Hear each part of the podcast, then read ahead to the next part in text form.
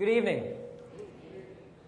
Tonight I would like for us to take a look at Matthew chapter eleven, verses two through six.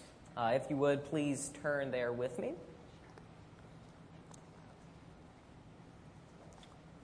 All right, the passage that we will be looking at tonight deals very explicitly with the way in which man relates to God, and really more importantly, the way God relates to man. The main thrust of this passage and the concepts that I would like for us all to leave with and apply to our lives tonight are these. Man's understanding of God colors every facet of his lives, and the position that Christ holds in our life will determine the very course of our life. Bearing these two indispensable facts in mind, I would like to start to dig into our text. Now, when John heard in prison about the deeds of Christ, he sent word by his disciples and said to him, "Are you the one who is to come, or shall we look for another?" And Jesus answered them, "Go and tell John what you hear and see. The blind receive their sight, and the lame walk. Lepers are cleansed, and the deaf hear. And the dead are raised up, and the poor have good news preached to them. And blessed is the one who is not offended by me." If you would, please bow your head for a moment of prayer. God, let us dig into this text tonight. Let us learn everything we can from it, or at least start to. God, let us digest it and learn to apply it to our lives. God, start with me and allowing me to grasp the concepts set forth in this text. Hallowed be thy name, and may all glory be unto you. Amen. The text begins with the human subject. Our passage begins by describing the human subject hearing of God. When John heard in prison about the deeds of Christ, he sent word. You see, the human subject is always hearing about God. That is to say that the immanence and reality of God is always evident to us. Whether or not we want to accept or acknowledge that is really beside the point. There is no moment that goes by in which God is not made known in some way. God is always speaking, and man is always hearing. However, it is important to note where John was while he was hearing. John heard in prison about the deeds of the Christ. John heard God while in a very low station in life. John was hearing God while in a bad place. And as we clearly see from the bulk of the text, the place in life that John was began to color the way he thought of God. John, like us, understood God in a limited, finite way, and he attempted to impose his limited, finite understanding onto a limitless, infinite God. That really doesn't work. It's at this point that I believe we need to understand a very profound aspect of our God. He is bigger than us. He is bigger than our lives, and he is bigger than our perception, our limited, finite, temporary perception of him. Although we see God in a limited way, he is limitless. Although we understand God in our limited, finite context, he is infinite. God will not and cannot be subjected to our human limits, and he will not and cannot conform to our human perception of him. While our understanding of God may be influenced by our finite circumstances, God himself is infinitely greater than these circumstances. Even though our situations in life change, God is unchanging. That being said, we are human beings. Like I said, our station in life is not immutable. The world we inhabit, the cultures we identify with, none of these things are unchangeable. However, we more often than not attempt to view that which is passing on the same level that we view that which is eternal. In other words, we often make the mistake of trying to contextualize God, of trying to fit God inside of our own box, to limit him to the finite temporary context of our always changing circumstances. This robs God of his glory. Whenever we attempt to make God anything but God, we are guilty of sin. Whenever we hold an erroneous view of God, we treat him in an erroneous way. Whenever we treat him in an erroneous way, which is any way that is not in his will and design, we are guilty of sin. When we try to limit God, we sin. When we try to limit God, we are not relating to God in a right way. And when we are not relating to God in a right way, we are sinning. Now, when John heard in prison about the deeds of the Christ, he sent word by his disciples. All right, now John was not a man of questionable commitment. He was imprisoned for his preaching. See, John was a man of God. John was the voice crying out in the wilderness, the forerunner of Christ, who went around preaching about the coming Messiah and the need to repent. He was present when the Father, Son, and Holy Ghost in three separate personages were in one place at one time. He was the man who had baptized Christ in the presence of the entire Trinity. Now, if there was anyone besides Christ himself who understood the nature of Christ at this point in Scripture, it was John. However, John was still a human being. John lived a human life, operating under an always changing set of circumstances, always being placed under changing contexts with changing limitations imposed on him. In our text this evening, he was not in a particularly good context. What we can see from our text is that John was unsure. While John was sitting around in prison waiting for death, he wanted to know that he was not going to die in vain. While John was operating in this particular context, he needed reassurance that Christ was who he said he was, and that the death he was waiting for was not in vain. See, John needed to know he was not going to die in vain. John needed reassurance. John, the prophet of God, the forerunner of Christ, the first-hand witness to the appearance of the entire Trinity, the man who had radically experienced God, grace, holiness, and Christ firsthand, needed reassurance. Why? Because he was human. He was human and he was limited, but our God is gloriously limitless. Circumstance colors perspective, and perspective colors ideas. This is seen in the question which John asked Christ. Are you the one who is to come, or shall we look for another? This question marks a very critical point in the text. You see, this is the point where John most needed the reassurance of Christ, when John needed more than second-hand knowledge of what Christ was doing. This is the point when John, the limited human subject, turned to see God in all of his glorious, transcendent limitlessness. John needed substance. John needed truth. John needed life. So John sent word by his disciples. So John goes to the source. John, in need of reassurance, in need of substantive proof that he was not going to die in vain, that he was not living for nothing, goes to Christ. So John sent word by his disciples asking, "Are you the one who is to come, or shall we look for another?" The only way of understanding the limitlessness of God is to go to God. The only way to relate to God in a proper way and to not be guilty of the sin of relating to him improperly is to actually relate to God, to live in a state of constant return to him, to live in him. It is of utmost importance that we never lose sight of Christ, that we doggedly cling to him, that we don't just return to Christ in times of crisis, but that we live in Christ. The highest good in life is life in Christ. This is only possible with a proper understanding of Christ. And a proper understanding of Christ is only possible if we are always moving towards Christ. And the more we move towards Christ, the more we understand Christ, which makes us move towards him even more. And John illustrates this in an abundantly clear way. John makes the movement towards Christ at the same time that he questions Christ. And this is precisely what we are called to do as believers. The greatest good in life is to follow Christ, and when we follow Christ, we understand him more, regardless of our circumstances. And this understanding colors our ideas of him, and our ideas of him color our walk with him. So John questions Christ. John returns directly to God incarnate, to his liberator and deliverer, and questions him. When the human subject seeks to know and to understand and to relate to God, the human subject must engage with God.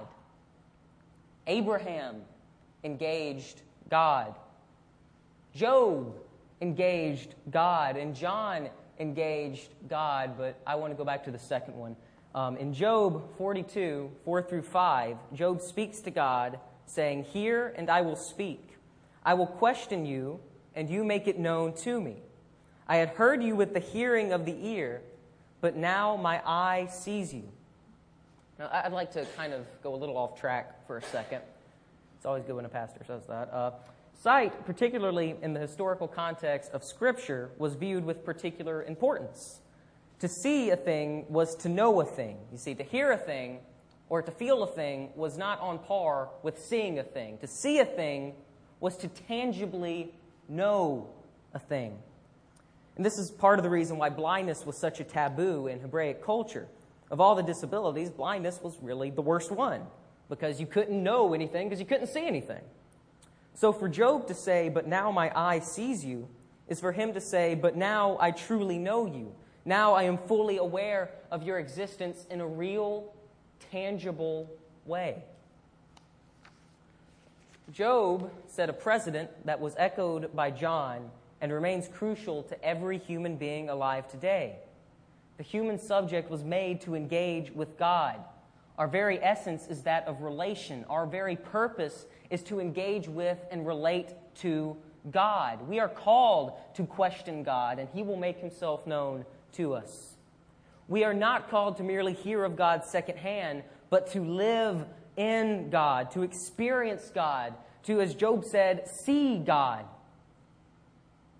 John answered, and Jesus answered them. Here we see the repetition of a theme that is crucial throughout Scripture. Man questions God. God answers. Here we see God speaking into the life of the human subject. Here we see the powerful, authoritative Word of God spoken into the life of a human being just like ourselves, just like you and me. God answered Abraham when Abraham engaged God. God answered Job when Job engaged God. God answered John when John engaged God. And God still speaks through His Word today to all of us. John questioned, and Christ made it known to him. The Greek u- word used in this passage for answered is apokrenomai.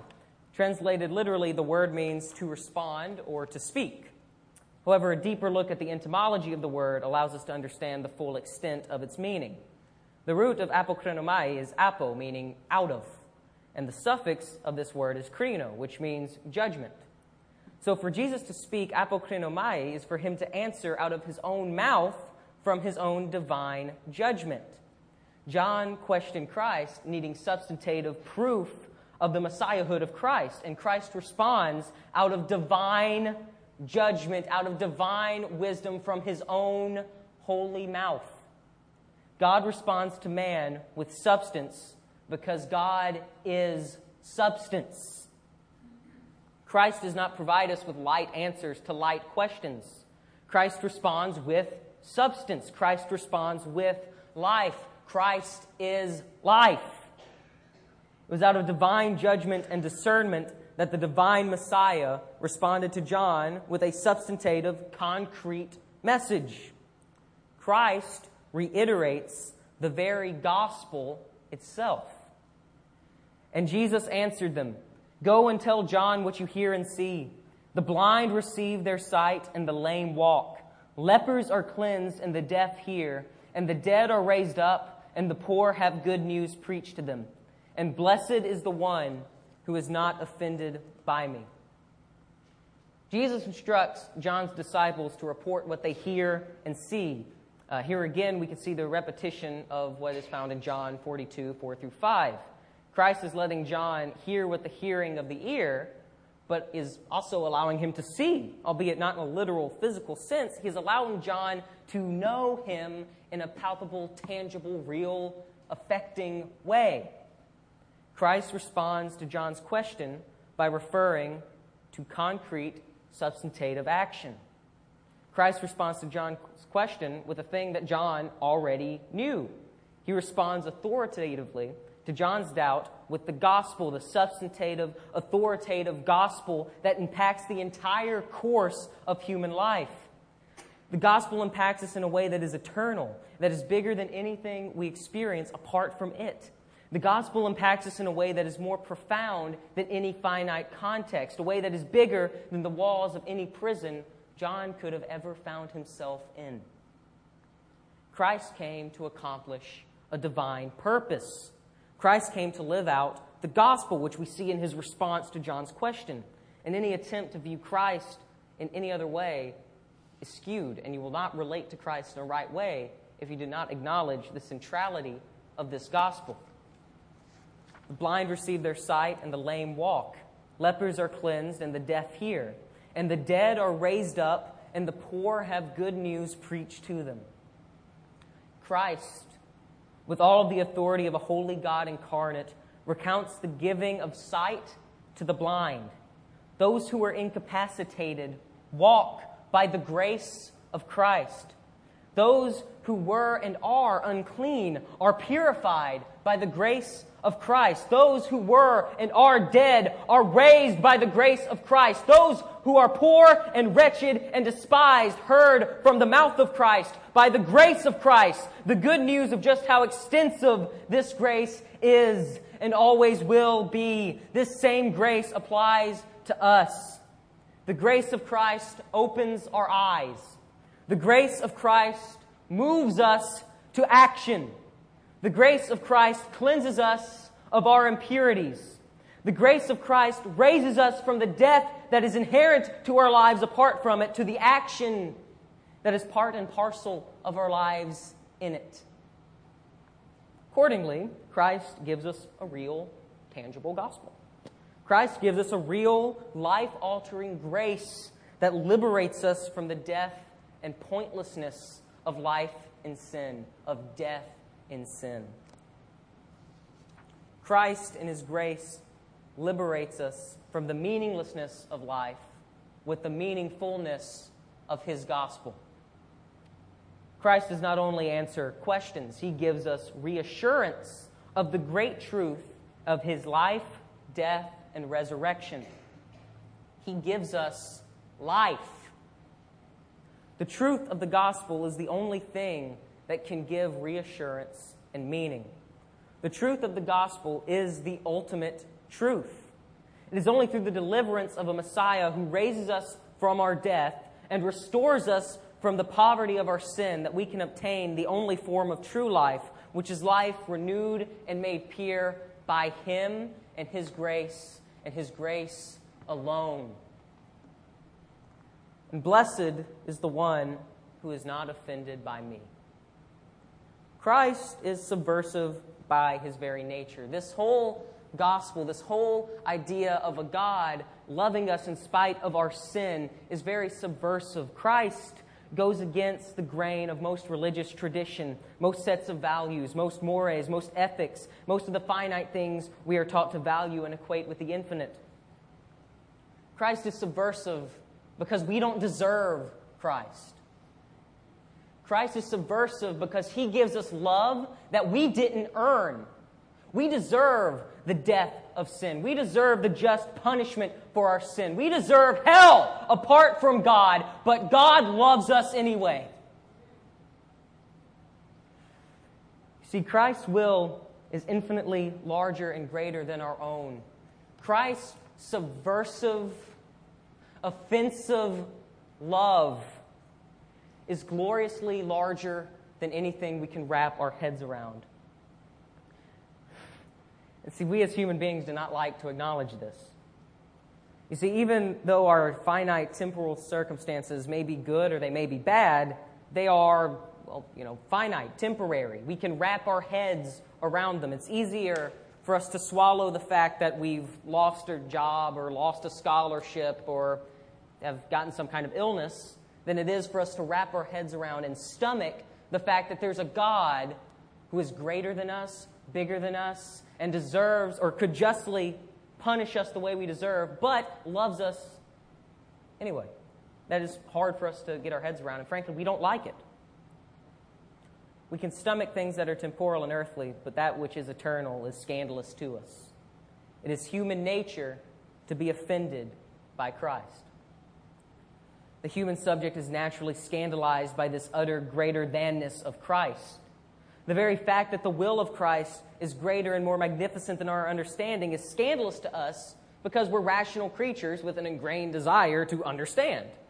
In fact, if you look at the word in the passage used for offended, we'll find that it is the Greek scandalizo, which we from which we get our word scandalize, and it also translates to cause, to stumble, or to set out a trap. Now, setting out a trap and causing someone to stumble over, that's, that's pretty vivid imagery. Christ is a stumbling block. Christ is, by his very nature, something that the human subject struggles to understand and can never truly understand. Christ in his grace is a scandalous mystery, a glorious absurdity bigger than anything, including the human mind that attempts to understand it. When man encounters Christ, he is completely undone. This fact is abundantly clear in Isaiah eight, verse fifteen. If you would, please turn to that passage in your copies of the Word.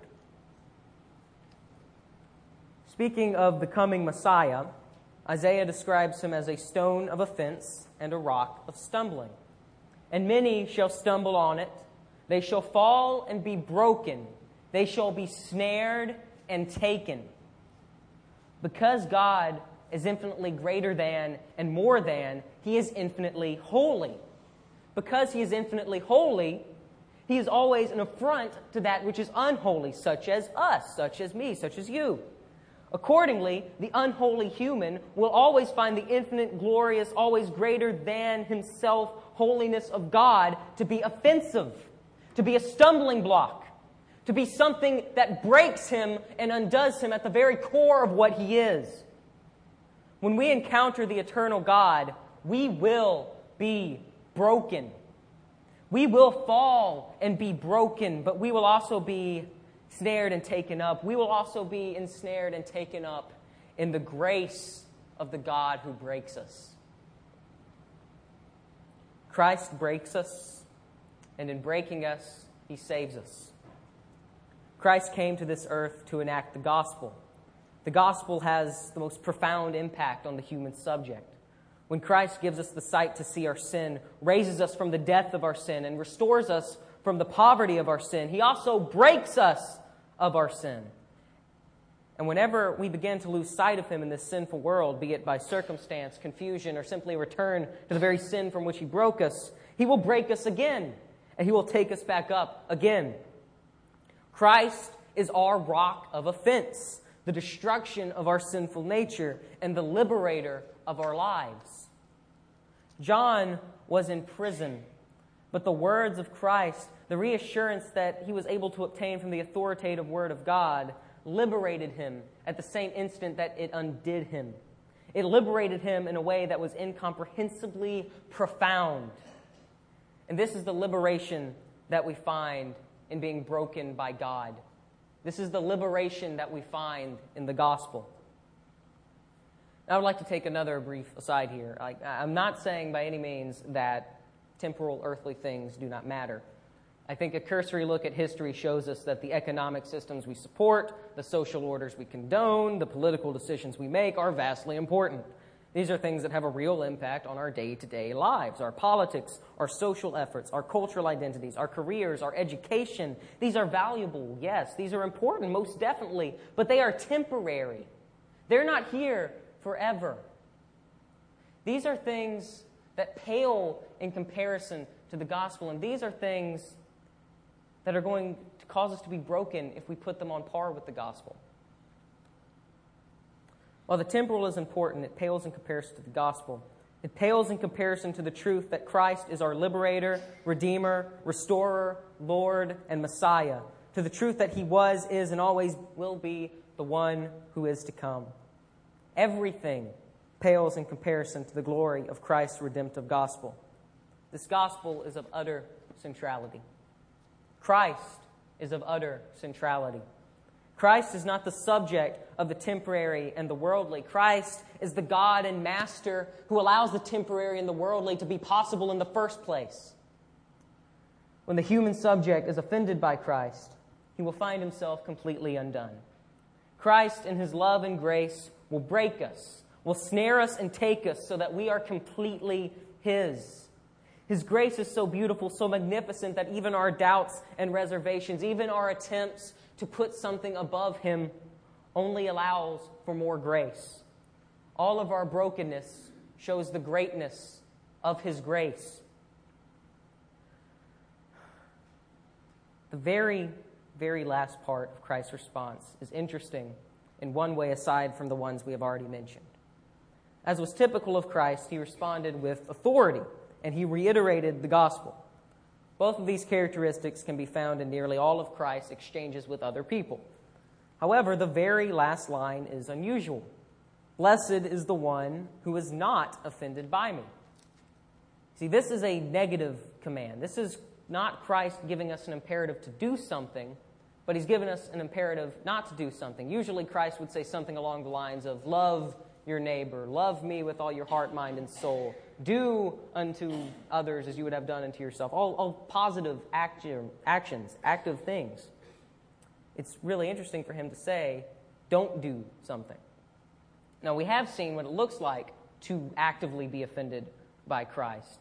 We have seen what it looks like when the human subject is offended by Christ, when he encounters him as a stumbling block, when he is broken. We see that when Christ is subordinated to finite, contextual, temporary, worldly things, the one who attempts to subordinate Christ is broken. Christ must be viewed in a proper way. Christ will make himself be viewed in a proper way because Christ is Christ. However, we are not instructed to be offended by Christ. On the contrary, Christ says, "Blessed is the one who is not offended by me." What does it mean to not be offended by Christ? What does it look like to not be offended by the Messiah? To not be offended by Christ is simply to see him in a proper way, to relate to him in a proper way. That is, to not be offended by Christ is to hold him in proper regard, to reconcile the fact that he is utterly incomprehensible with the reality of his existence and the truth of his gospel. To not be offended by Christ is to be broken, but then to be ensnared in the grace of Christ and to allow yourself to acknowledge his greatness and his holiness instead of trying to run and hide from his greatness and his holiness. Once his holiness is acknowledged, he is related to in a proper way. And when he is related to in a proper way, we can live our lives in the most fulfilling way. When Christ takes the position of utmost eminence in the life of the human subject, when he is related to in a proper way, not as a rock of stumbling, but as a Lord, then the proper or the priorities of the human subject change radically. As the Messiah himself said to the Father, we say to the Messiah, "Not my will, but yours be done." When Christ is viewed in a proper way, the entire focus of our lives shifts to accomplishing his divine will. Again, not so much that the temporary and the earthly is unimportant and irrelevant, but it's, it's subordinated to this, to accomplishing Christ's divine will. More so, when the focus of our lives shift, the actions that we take are altered radically. And how do they shift? And what do these actions look like? Our actions come in line with the will and command of God. The actions which are in line in the will, with the will and command of God are seen very clearly in the passage that we have just been focused on this evening. The blind receive their sight, and the lame walk. Lepers are cleansed, and the deaf hear. And the dead are raised up, and the poor have good news preached to them. These are the things that Christ spent his life doing. These are the things that our Lord and Savior did with passion and died for with passion. These are things that we, as believers, are called to live for. We are called to live solely for the propagation of the gospel. We live solely for the propagation of our Savior and our Lord. And this is made evident in every aspect of our lives, even those temporal things that are subordinated to this. This is made evident in how we go about our careers, how we go about our education. This is what it means to not be offended by Christ. To not be offended is to encounter Christ as God, and to encounter God is to serve. As believers, we must care for the sickness of this world, after the heart of the great physician whose will we are here to live out. As believers, we must do our part in leading and guiding the blind so that they may have sight in Christ. As believers, we must earnestly propagate the gospel so that we may see the dead of this world raised and those who are poor and wretched and in the position of sin to be lifted up into a new life with Christ. This is the only thing that matters. This is what we live for. This is the gospel. For those of you in the room who are not believers, I would ask that you be broken. I would ask that you encounter Christ. I would ask that you understand that you live under a universal human condition, a condition that explains the aggregate sum of human suffering in the world. This condition is sin. This condition is what makes us, as one of my personal favorite philosophers said, all too human. Sin is the death of us. Sin is the death of us at the very heart of what we are. Sin is the sickness that plagues our hearts, minds, and lives, evident in every moment of heartache, every war, every sleepless night, wondering why life feels so hollow. Sin is what reduces us to the poverty of absolute wretchedness. Sin is what limits us to the point where all we can acknowledge is the temporary and the finite, to the point where we try to find meaning in the arbitrary, inconsistent thing we call life, and we don't find any meaning. Sin is the sickness of man. Sin is death. I would ask that you consider the actions of Christ, who, as the Scriptures say, came so that the dead, the sin-plagued human, could be raised, and the poor, that is those living in this existential poverty of sin, could have the good news preached to them. This is the good news. Through faith in Christ, you can be delivered from sin. I would ask that you be offended by this truth, that you be scandalized by your sin and the existence of a God who loves you in spite of it. I would ask that you consider the incomprehensible love of Christ, who took on the wrath reserved for you and for me and for everyone in this room this evening, who took on the death that belongs justly to us and overcame it by resurrecting from the grave, victorious over the great death of sin, that you might be delivered from it. I would ask that you then allow God to ensnare you in His grace so that you can be offended by Him no more. I want to see you do what you are wired to do, relate to God through His grace as expressed by the death of His Son. For those of us who have been delivered from our sin, encounter Christ, encounter Him in all of His glory as Lord. Be undone.